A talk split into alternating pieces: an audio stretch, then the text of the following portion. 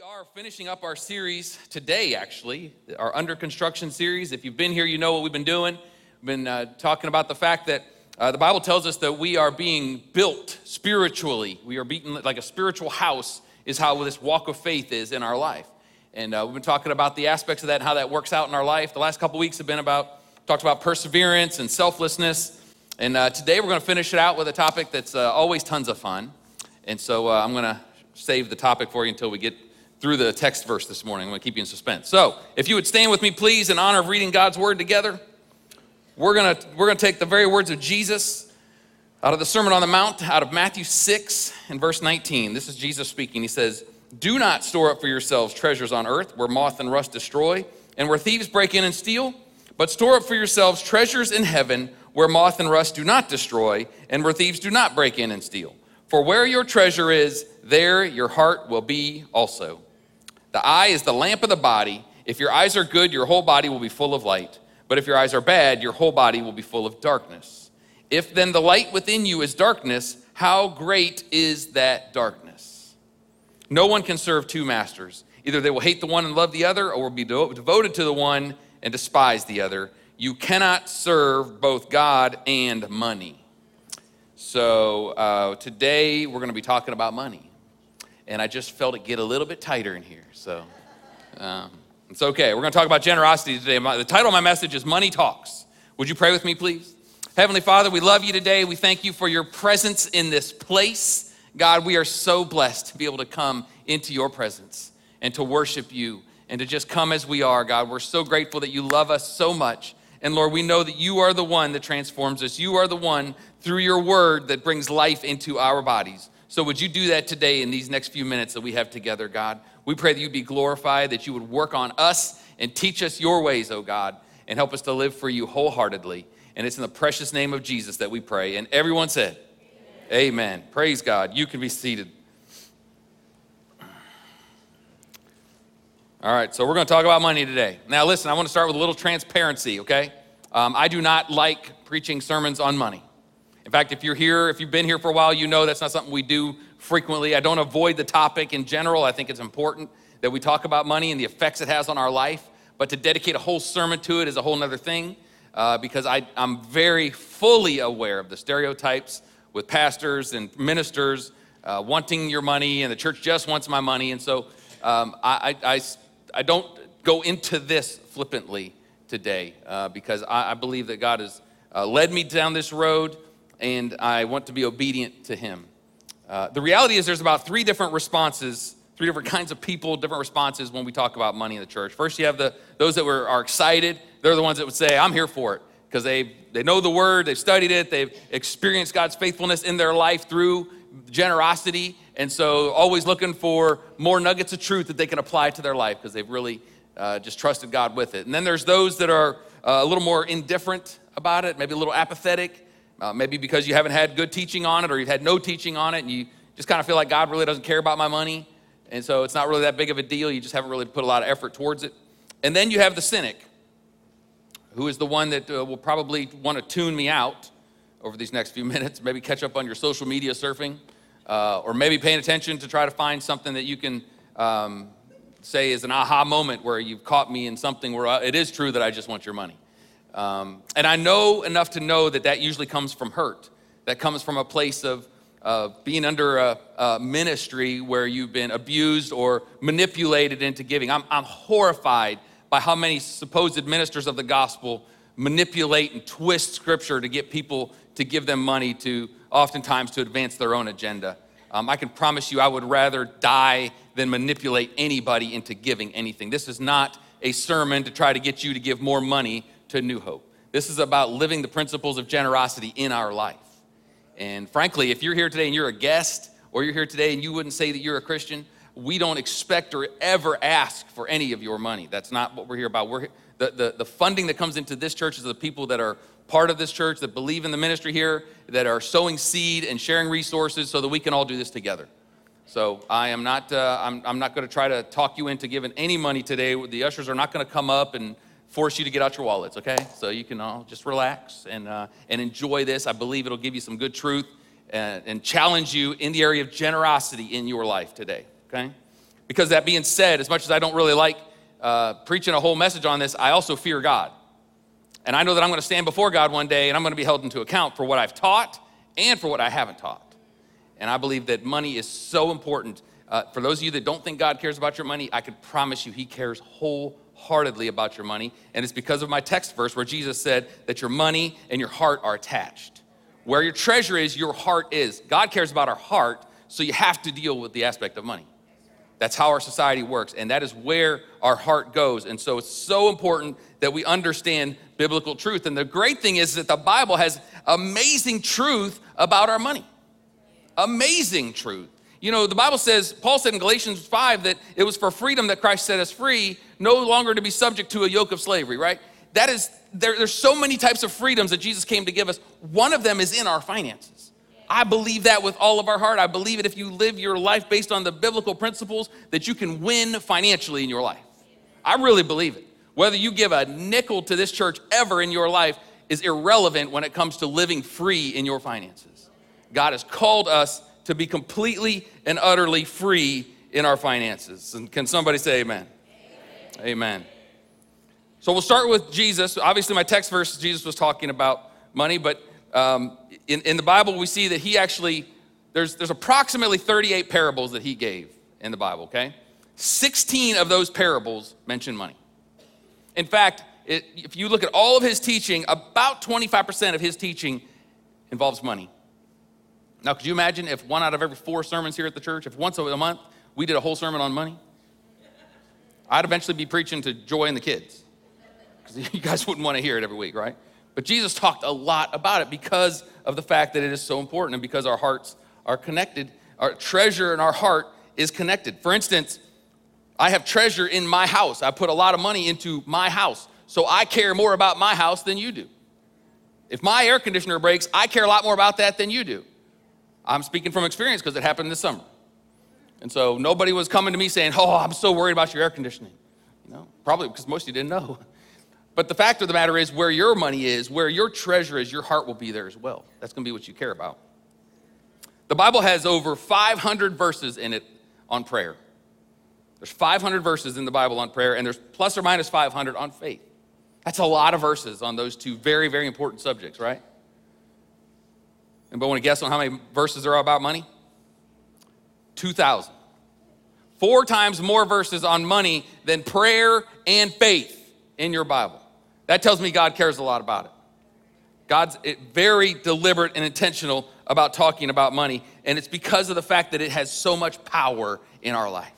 We are deceiving ourselves if we want to try to be oversaved and act like money has no power. Money is incredibly powerful in your life, and it's okay, it's supposed to be. It's designed that way, the society functions that way, and it can be really, really exciting. That's why Jesus has to address it. That's why it's addressed all through the Bible, is because anything that's that exciting in our life is something that we can get off the rails on, right? For some of you, you're wired probably one of two ways. Some of you, you are a spender and you get really excited to have money and spend it, right? It just makes your day to be able to go out and spend. Some of you get really excited to see that you're saving money and your 401k is growing, right? Every marriage has one of each usually. Ours definitely has that. I'm gonna keep you in suspense as to which one is which. But you have to have both, because if you're both savers, you'll never do anything. You'll be the most boring people in the world. And if you're both spenders, you'll end up living in a ditch. Right? So it's good to have both in a marriage in most situations. But money is just so powerful in our life. And it's why Jesus talked about it so much. Unfortunately, it's one of those things that for many of us, we have told God to keep your hands off. You know, generosity is a spiritual principle in our life. I know you can be generous without being a Christian, but ultimately it is a spiritual issue. It's a spiritual trait in our life. That's why we're talking about it in this series. It's just as spiritual as selflessness, forgiveness, thankfulness, faith, grace in our life. It's just as important in our life as any of those other principles is generosity, but we can struggle with it and tell God to keep our hands off of it. And I know enough to know that there's a lot of people in this room, a lot of people listening that are struggling in your finances. And it's not supposed to be that way, church. It's really not. I know there's some of you that are living week to week, that if you missed a paycheck, you might be in trouble. Living with no margin, having to just get by, you know, credit card debt. I just looked up this week, the average American household has $5,000 to $8,000 of unpaid credit card debt. We're paying that 19 or 29% interest on that money. I know that there's a lot of people that are dealing with financial issues in their life. And part of it is because we have told God to leave our finances alone, that we want to control that on our own, and we reap what we sow when we do that. The principles of God's word have set us up to win financially. And the reality is that buying and having stuff and functioning within that system is something that for a lot of us, it makes us feel significant. We don't like to admit it, but you know, the first thing you do when you meet somebody oftentimes, you ask them what they do. And when they tell you what they do, you kind of measure them up. Like, okay, you're that, so you're probably making this much. So you're better than me, so I need to walk away, right? We wouldn't do that, but you know what I mean? We're constantly looking at those, at how significant a person is by how much money they might make or how much they might have.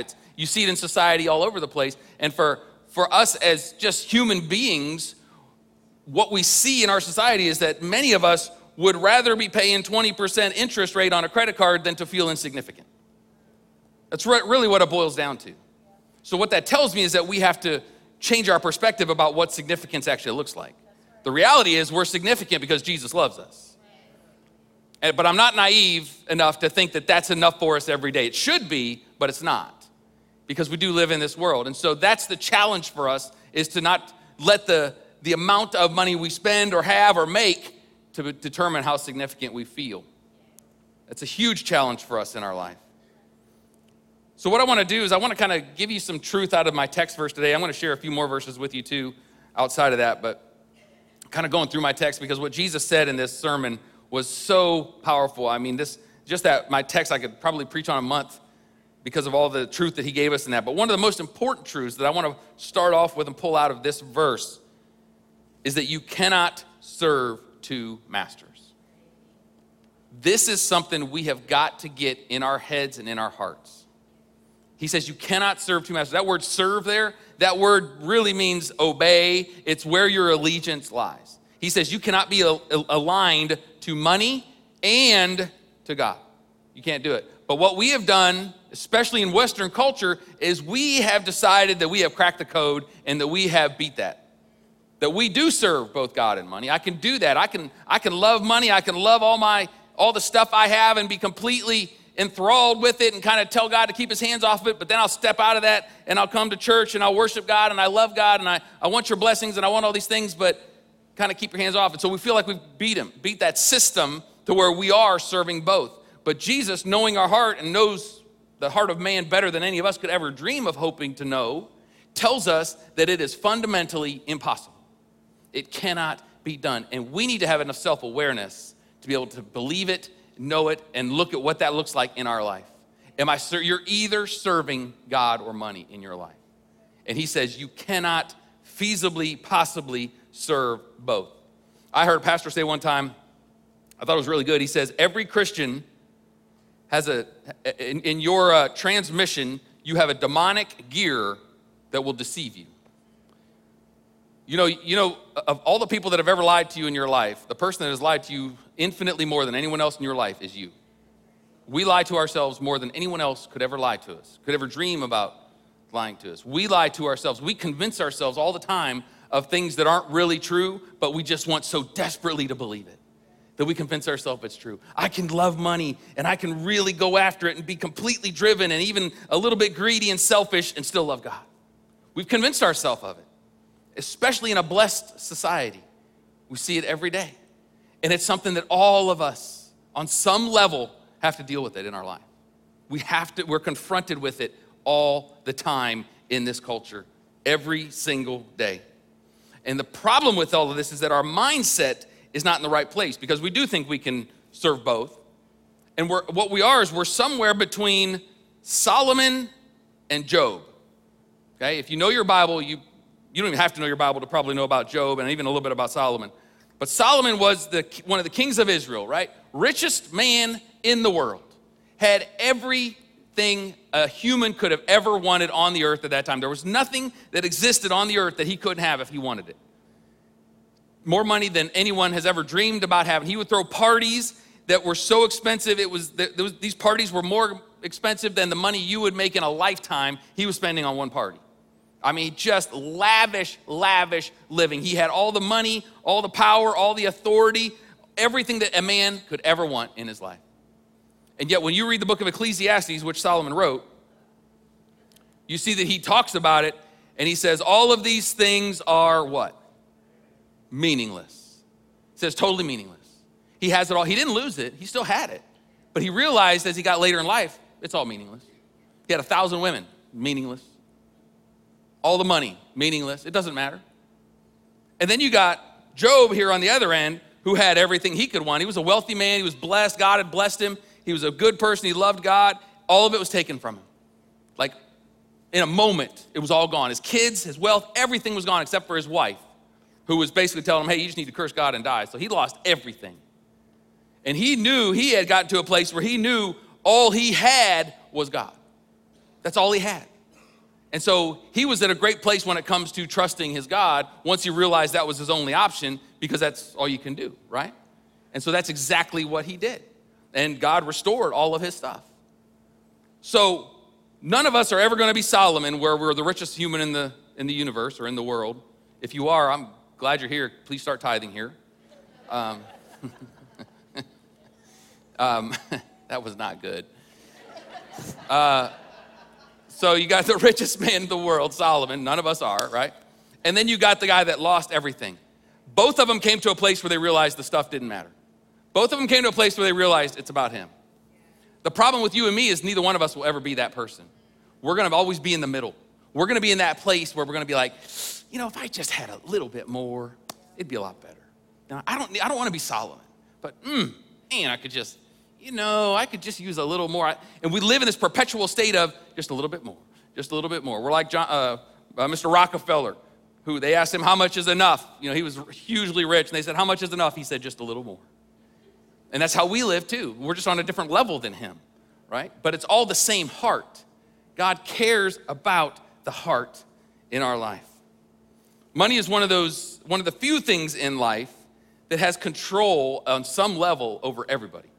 Every one of us, money has some control in our life. There's not many things that we can say that about, that it affects every human being on the planet. Just think about the power that money has. Number one reason for divorce, money. Hands down, it's not even close. It's always the number one reason that people get divorced. It tears down relationships. You want to see a family get torn apart? Have someone in the family die that has a lot of money and didn't have a will. I'm talking major breakdown in the family because of money. Money's something that it can change people. Some of you may have even known people that came into money somehow, an inheritance, or got a really good job, and you could see their net worth was growing, and it changed them. You got to where you think, I don't want to be around that person. Right? Money's what pushed Judas over the edge to betray Jesus. Money is very, very powerful, and it has control in all of our lives on some level. And it is a huge determining factor in keeping us from being sold out for Jesus. And that is where you and I need to take notice, because it has power in ways that we don't even always recognize in our life. And it will keep us from being sold out for Jesus in our life. Many times, many people are willing to stay very shallow in their faith rather than actually trust God with their money. Because you can't serve two masters. So you serve the money. Many would say we want to love Jesus more, but the reality is we would probably respond like the rich young ruler. Many of you know the story of the rich young ruler in Matthew 19. Jesus is out, and this young man who was very wealthy came to him, and he said, Jesus, what do I have to do to inherit eternal life? Or actually calls him good teacher.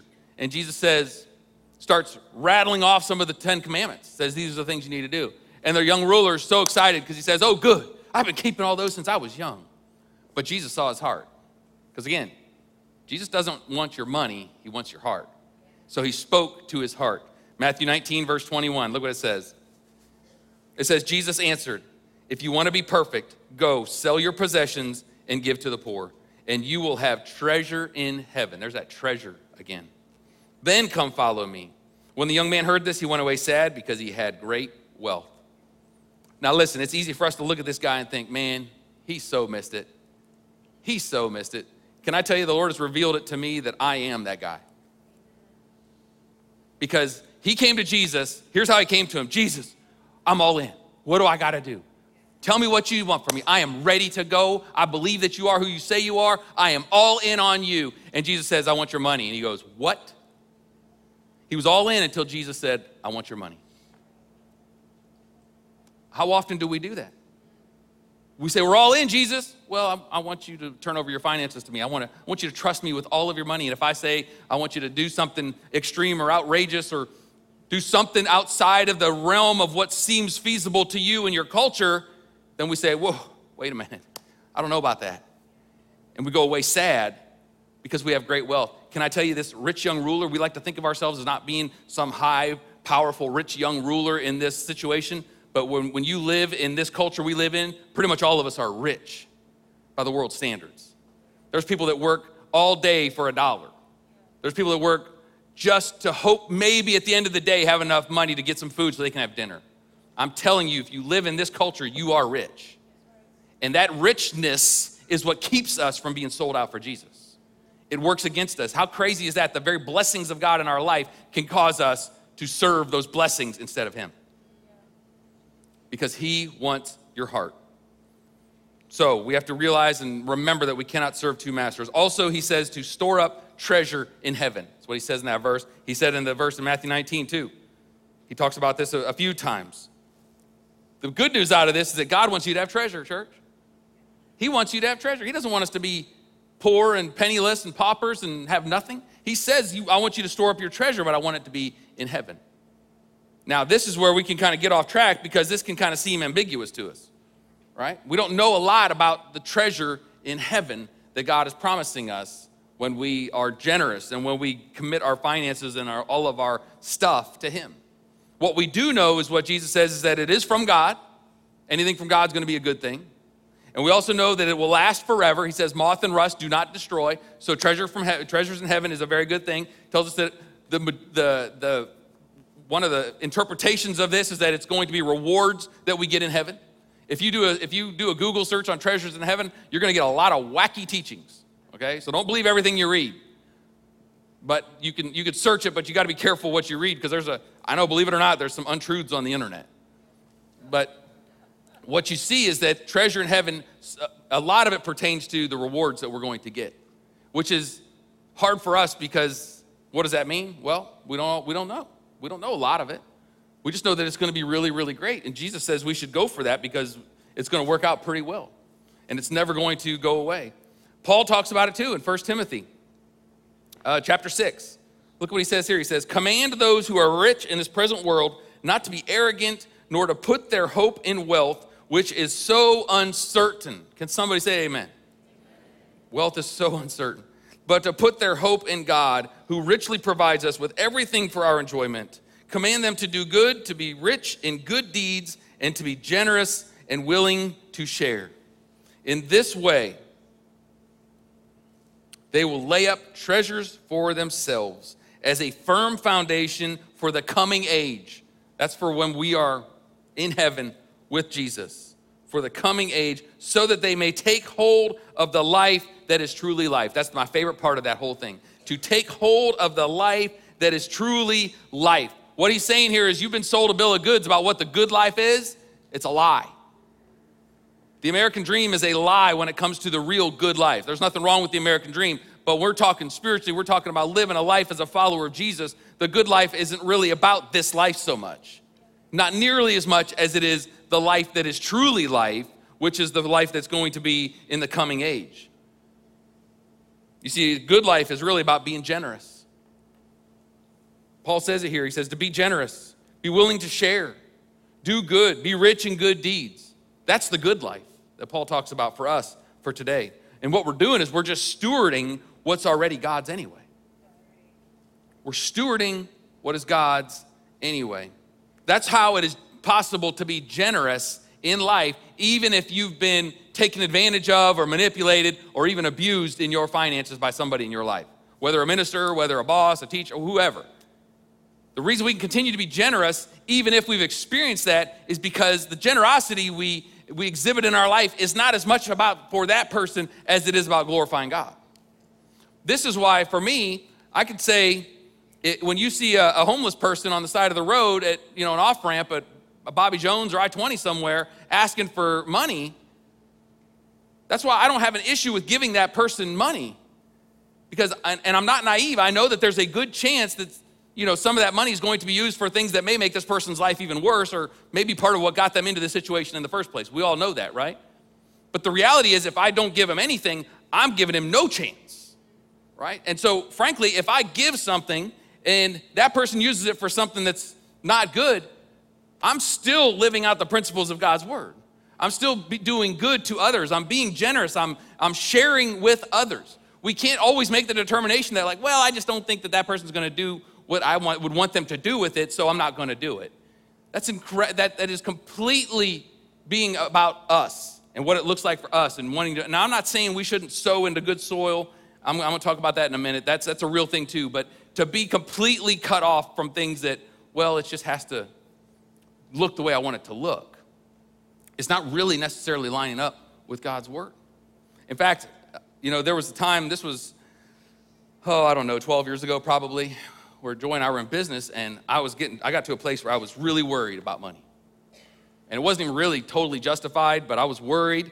And frankly, if I'm brutally honest, the greed was starting to pull at me. I could feel it in my life, and I didn't like how it felt. And I remember Joy and I talking about it. We prayed, and we felt like the Lord was challenging us hardcore to give a large sum of money away. Like, by far the largest we ever would have given away.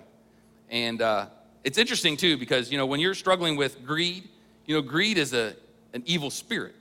It comes from the enemy. He's the one that perpetuates greed in our life, right? When you want to defeat an evil spirit in your life, one of the best practical things you can do is to come in the opposite spirit. So if you're feeling greedy and you're wanting to, you know, hoard all your money and just rake it in as much as you can, to break that spirit off you, the thing to do is the opposite of that, which is to give, okay? So the Lord challenged us to give, and we gave a large sum of money, more than we could even afford, to a certain ministry, okay? And later found out that that ministry was actually horribly misusing funds. And there's a really, really good chance that a significant portion of what was given to that was misused. Now, that frustrated me, and I wouldn't give to that again, but it didn't change my heart in any way as far as being generous or being letting God tell me what he wants me to do with my money. Because the reality is, I'm still storing up treasures in heaven because of my obedience and because of my generosity. If that end over there didn't work out well, that's on them, and they're going to answer for that. But I'm still called to be generous. I'm still called to be faithful with what God has given me and what he has entrusted me with, because I am a steward of what he has given me in my life. In fact, that's my next point, is that we have to shift from ownership mindset to a stewardship mindset, okay? This is actually really important for us, and I think it can be life-changing for us too in some ways. So there's a difference between owning something and stewarding something, right? Stewardship really means that it's not yours. You're just responsible to make sure it's handled according to the owner's wishes, okay?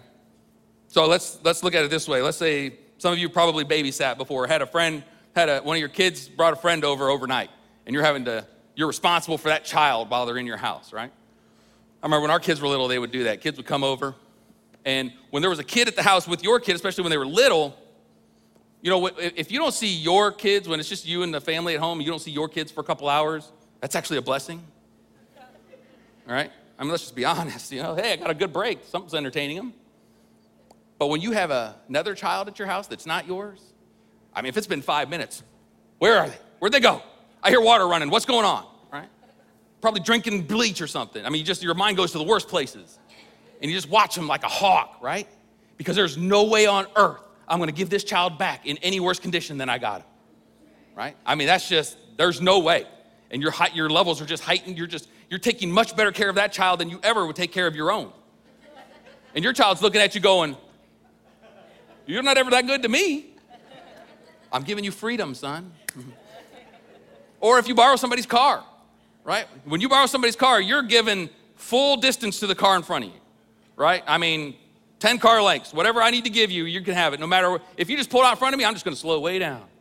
If you're in your car and somebody pulls out in front of you, you're seeing the moles on the back of their neck, right? Because you are right there letting them know that you're not happy. But if it's a borrowed car, oh man, I mean, the worst thing in the world that could happen would be to take somebody's car back that you borrowed with dings all over it, right? If any of you ever had to do that, that's not a good day, I'm sure. But that's how we are with things that we're just stewarding in the moment. Can I tell you today, you are stewarding every dollar you have. You're a steward of it. You don't own it, church. If you are a follower of Jesus, okay, you do not own your money. It's all his. Everything is his. The Bible says the earth is the Lord's and everything thereof. Everything you've given, it's actually a gift from him to you. He's just asking you to steward it well. You might say, well, it's not a gift. I work hard for it. It's still a gift. The fact that you can work hard is a gift. The fact that you have a brain that can do computer programming is a gift. The fact that you can hammer a nail and not beat your thumb to death is a gift. Okay? Anything you can do to earn any money you get is a gift from God, which means all of it is his anyway. He says, I want you to steward it, which really takes the pressure off of us, guys. It really takes the pressure. I just gotta make sure I take care of it. And I listen to him when he speaks to my heart, when he prompts me to do something. And I follow the principles of his word to make sure that I'm lined up with him and we can trust that he's going to be there for us and help take care of us in our life. When we steward well, we reap well. 2 Corinthians 9, the Apostle Paul said, remember this, whoever sows sparingly will also reap sparingly, and whoever sows generously will also reap generously. Each man should give what he has decided in his heart to give, not reluctantly or under compulsion, for God loves a cheerful giver. Now, I love this verse, but it's also been abused and twisted by lots and lots of ministries. I use quotes because I just don't believe God's heart for us is that we would ever try to manipulate or maybe even not intentionally, but not even understanding the scriptures when we teach it, okay? Because so many times this has been used like, oh, if you sow abundantly, you're gonna reap abundantly. If you sow a lot, you're gonna have to open up another checking account to hold all your money. And that's not what this verse is saying. This is talking about our heart. Paul says, I want you to give what you have decided in your heart to give because God loves a cheerful giver. Now you will reap what you sow. We understand sowing and reaping. We understand those principles. In fact, Pastor Moni used to talk about it all the time. When, in the practical, we fully understand that. We fully understand if I sow green beans, I'm not gonna reap tomatoes. In fact, if you plant green beans and you come out and there's tomatoes, you're gonna think something's weird and you're not gonna eat those tomatoes, right? But in the spirit, for whatever reason, we wanna think we can sow stinginess, selfishness, just kind of, God, keep your hands off my money, but still reap the blessings of God in our life. And it just doesn't work that way. It just doesn't work. We reap what we sow. And I don't know about you, but I want to be able to give cheerfully. I want to be able to decide in my heart what I'm going to give and trust God that I'm not always this way, so I'm not gonna stand up here and be sanctimonious and say this is how I live my life, but I go through a lot of seasons in my life where I'm like excited if I feel like God's telling me to do more than I can do on my own. Because that tells me that he's going to provide. That tells me he's gonna meet me in that place. If he says, give more money than you can afford right now and I do it, it's a little scary, but then I've done it enough that I'm like, okay, God, that's great. That means I can trust you, right? And he's always come through. I've never missed a meal in my life except the ones I've chosen to miss, okay? That's just how good our God is. Now I know, we talk about giving, we talk about tithing. And I know that tithing is a hot button for debate in the church. I'm gonna let scholars argue about whether tithing is an Old Testament or a New Testament principle. The reality is, when you look at it in the Old Testament, especially Malachi, God tells the children of Israel, they were supposed to bring a tithe into the storehouse, into the temple, to take care of the Levites, take care of the temple. It was kind of a temple tax is what it was. And he says, if you will bring your tithe into the storehouse, I will bless you. Your barns will overflow to where you can't even handle it anymore. In fact, this is one of the places in the Bible where he says, you can go ahead and test me. Go ahead and test me, and I will show you that I will be faithful in this. And so, and we see that Abraham tithed to Melchizedek way back even before the law. So this isn't something that just came from the law. It was something that preceded it. And then when Jesus was on the earth and he was talking to the Pharisees, he rebuked the Pharisees because they were tithing. They were diligent about their tithing, but they were neglecting other matters of the law. Now, when he rebuked them, though, he said, you should do the matters of the law, the other ones too, without neglecting the tithe. So he encouraged them to tithe. But then we have the new covenant that comes after Jesus rose from the dead, right? You don't see a lot of the mention of tithe in the new covenant, but if anything, it seems like they took it to another level. Generosity skyrocketed in the new covenant.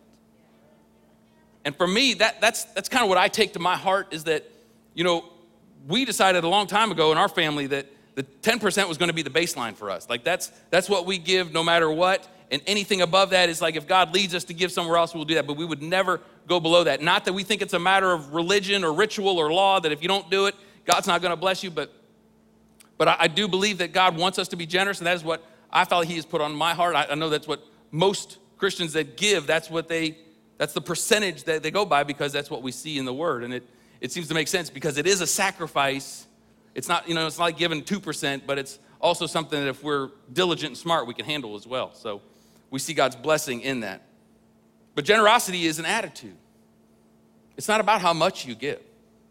We need to understand that. It is not, you can actually give a lot to a church, or your neighbors, your friends, to coworkers, everywhere you see need. You can give a lot and actually not be generous, because generosity is an attitude. And you can also give little and be generous. We see a great example of it actually. In Mark 12, Jesus is in the temple. People are in there throwing their offerings in the temple bucket, the offering bucket. And I read somewhere that the way that they put the coins in the temple offering bucket was, there was like stuff in there that made it really jingle when you threw money in. The more you threw in, the louder it got. So these guys would want to come in and throw a bunch of coins, and that thing would make a ton of noise. And if it made a lot of noise, it would make people turn their head and look and ooh. Really giving a lot today there, brother Joseph, right? And so these guys are giving their big offerings. And here comes this little widow woman. She drops in 2 coins that were worth less than a penny. And Jesus notices it. I'm going to read in Mark 12:43. He says, he called his disciples to him and said, I tell you the truth, this poor widow has put more into the treasury than all of the others. They all gave out of their wealth, but she, out of her poverty, put in everything, all that she had to live on. Now listen, church, this verse, I'm so guilty of this sometimes, just reading over something and kind of just trucking through it and keeping on going. But if you stop and look at this, and you just try to envision this scene, Jesus is just standing there in the temple, watching people put their offering in, and this woman comes up and does what she did. It says he actually had to call his disciples over. It made such an impact on Jesus. He said, hey, Peter, John, James, come here, get over here. And he made them come over, because he said, I want you to see this lady. I want you to understand, he's teaching them something here that's for us today as well. He's saying, this woman gave more than all these guys. These guys just gave a little bit to make it look like they were doing a lot because they had a lot of money, but her giving everything she had, it shows what? It shows her heart. It shows that she trusts God. I'm telling you, everything when we talk about generosity and giving and money, it all comes back to our heart. Jesus says, if I can get your heart, I'll have everything, because that's what he cares about, because the heart and the treasure are always going to be connected. So what do we do? I want to give you just a few quick practical things that we do, that we can do to help cultivate this in our life. First of all, we have to know what the word says. Okay, I mentioned earlier there's 2,000 scriptures that talk about money. I encourage you to read every one of them. Don't buy into this idea that if you're going to get consistent life change in your life, that just hearing a couple scriptures on this screen on a Sunday morning is going to do it. This Sunday morning is meant to kind of give you some tools and give you kind of a little shove, but then you got to be doing it on your own too. You've got to be in the word. You've got to be understanding God's heart, because that's where change comes in our life. You've got to make sure you know God's word. Here's the deal, church. We are wired to be stingy. Every one of us. Every single one of us is born selfish and stingy with our finances. And there's different levels of that. Some of you, even before you were saved, might have been kind of generous to people, and that's fine. But ultimately, it's usually coming out of abundance, not where you're really sacrificing, because that's not how we're wired. We have to get a spiritual solution to this spiritual issue, and that's only coming through the word. Also, we pray for eyes to see. Pray for eyes to see. That is such a great prayer for us to pray. It's scary, because when God opens your eyes, sometimes it's terrifying, just like he did for Isaiah. When he opened Isaiah's eyes, if you read in Isaiah 6, where God gave Isaiah this experience where he brought him into the throne room of God. And he says, I saw the Lord high and lifted up, and the train of his robe filled the temple. And the angels, the seraphims were in there. They were singing, holy, holy, holy is the Lord. And it's this unbelievably epic scene that you just know when you read it that words don't do it justice. It's an incredible experience, so much so that when Isaiah sees this, the first thing out of his mouth, he says, I'm ruined. I'm ruined because I've seen.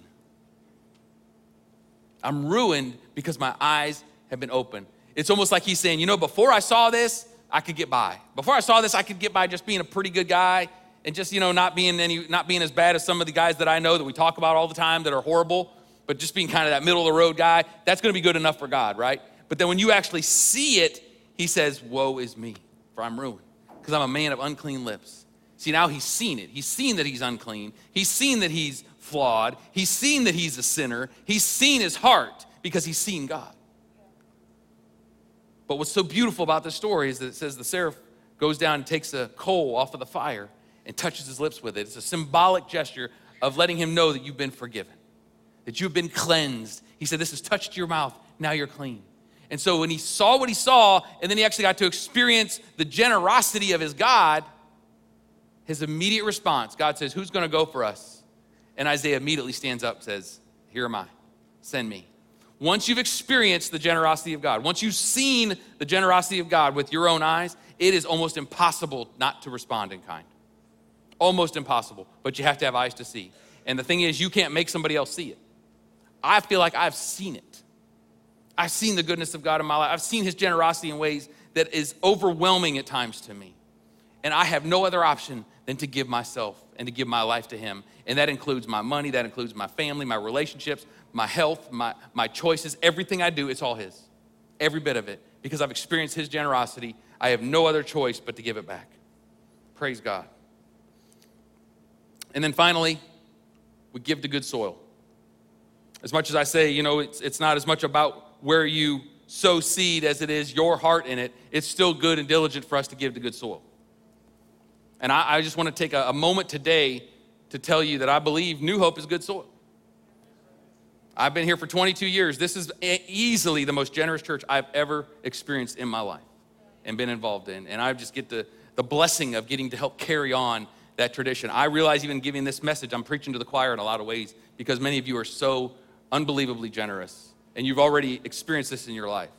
I still think it's good for us to be reminded and to be encouraged and challenged in it.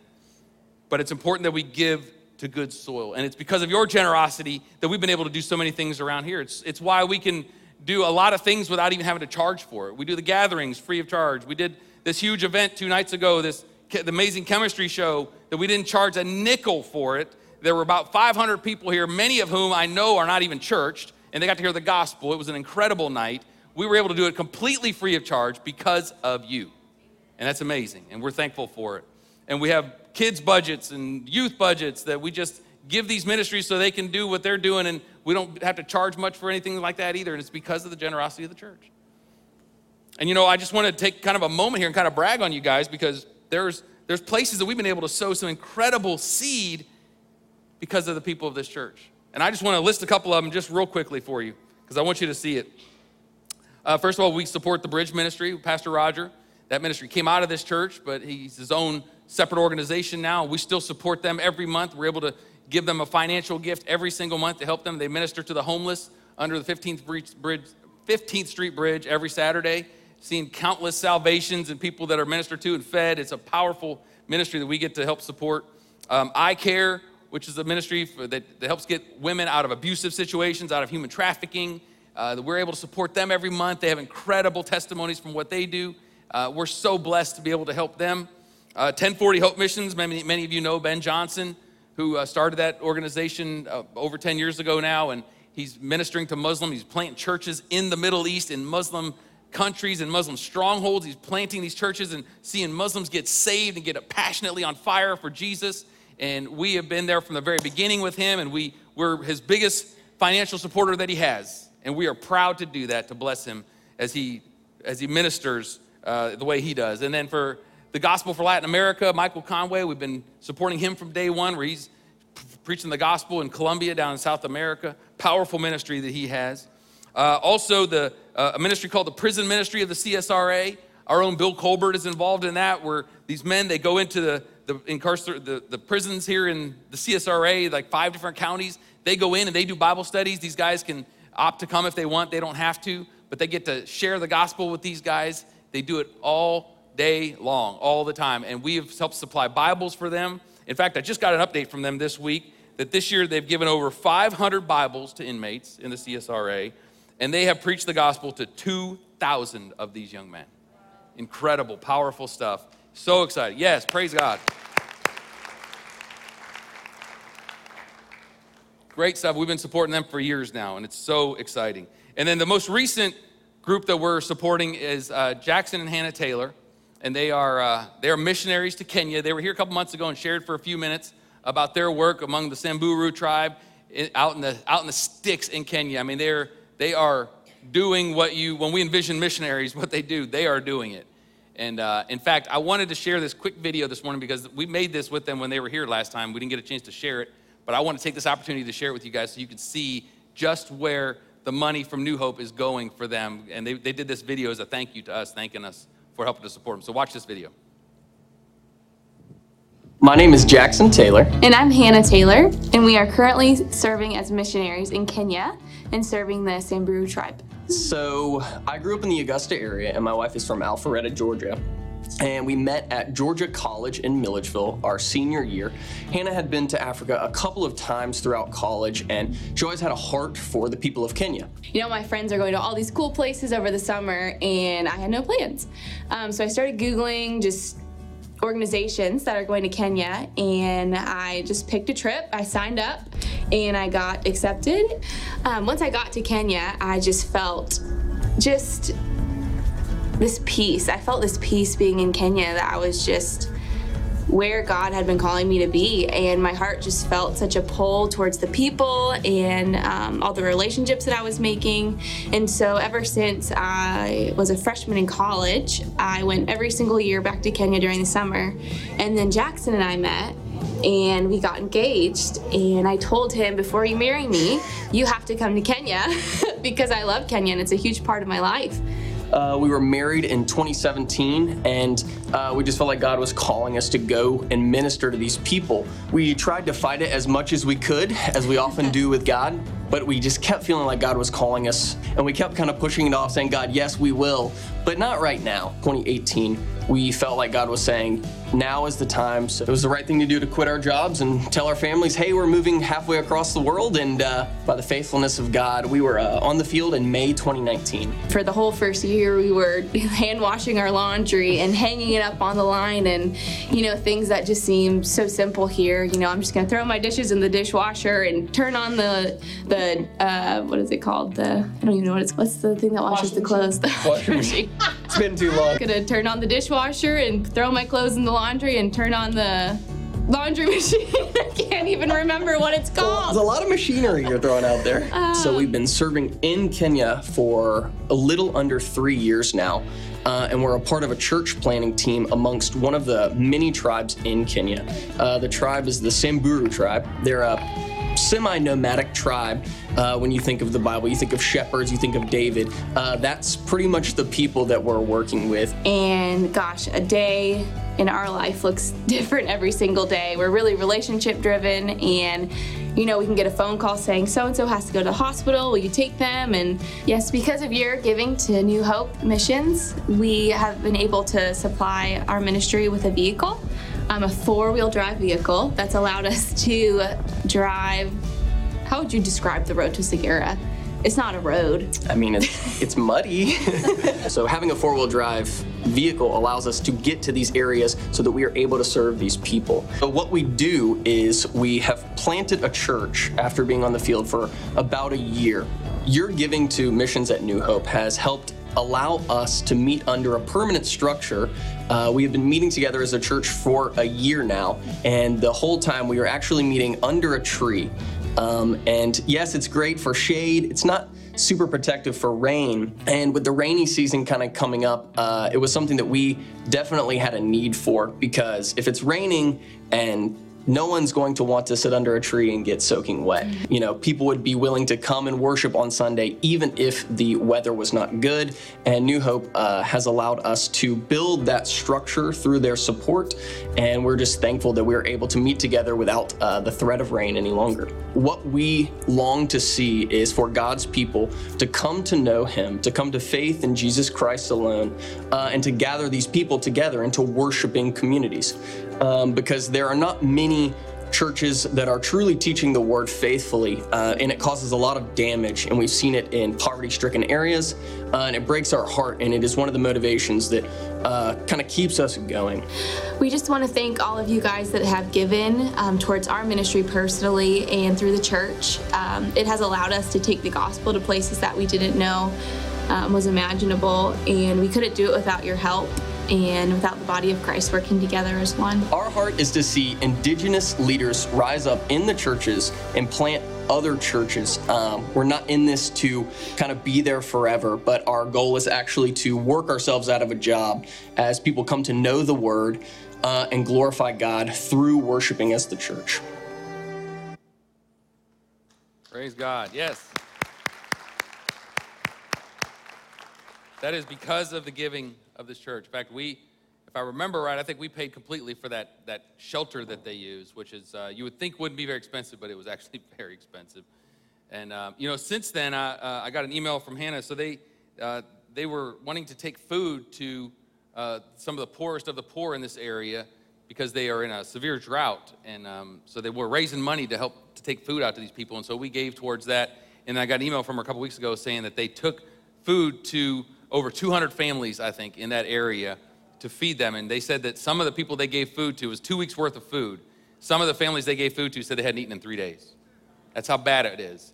And they said the next week when they had their next church service under that shelter, that 50 people that they had given food to came to that church that had never heard the gospel and got to hear the gospel for the first time. So praise God for that, yeah.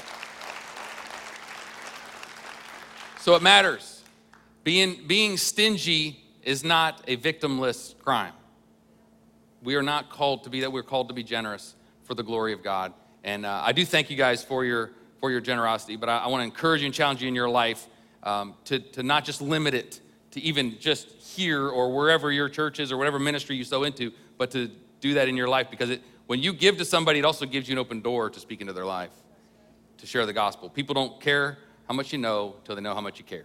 Amen. Would you stand with me, please? I want to pray for all of us this morning, this afternoon.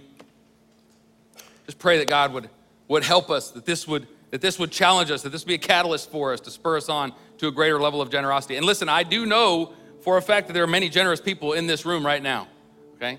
I believe God's always calling us to another level of generosity in your life.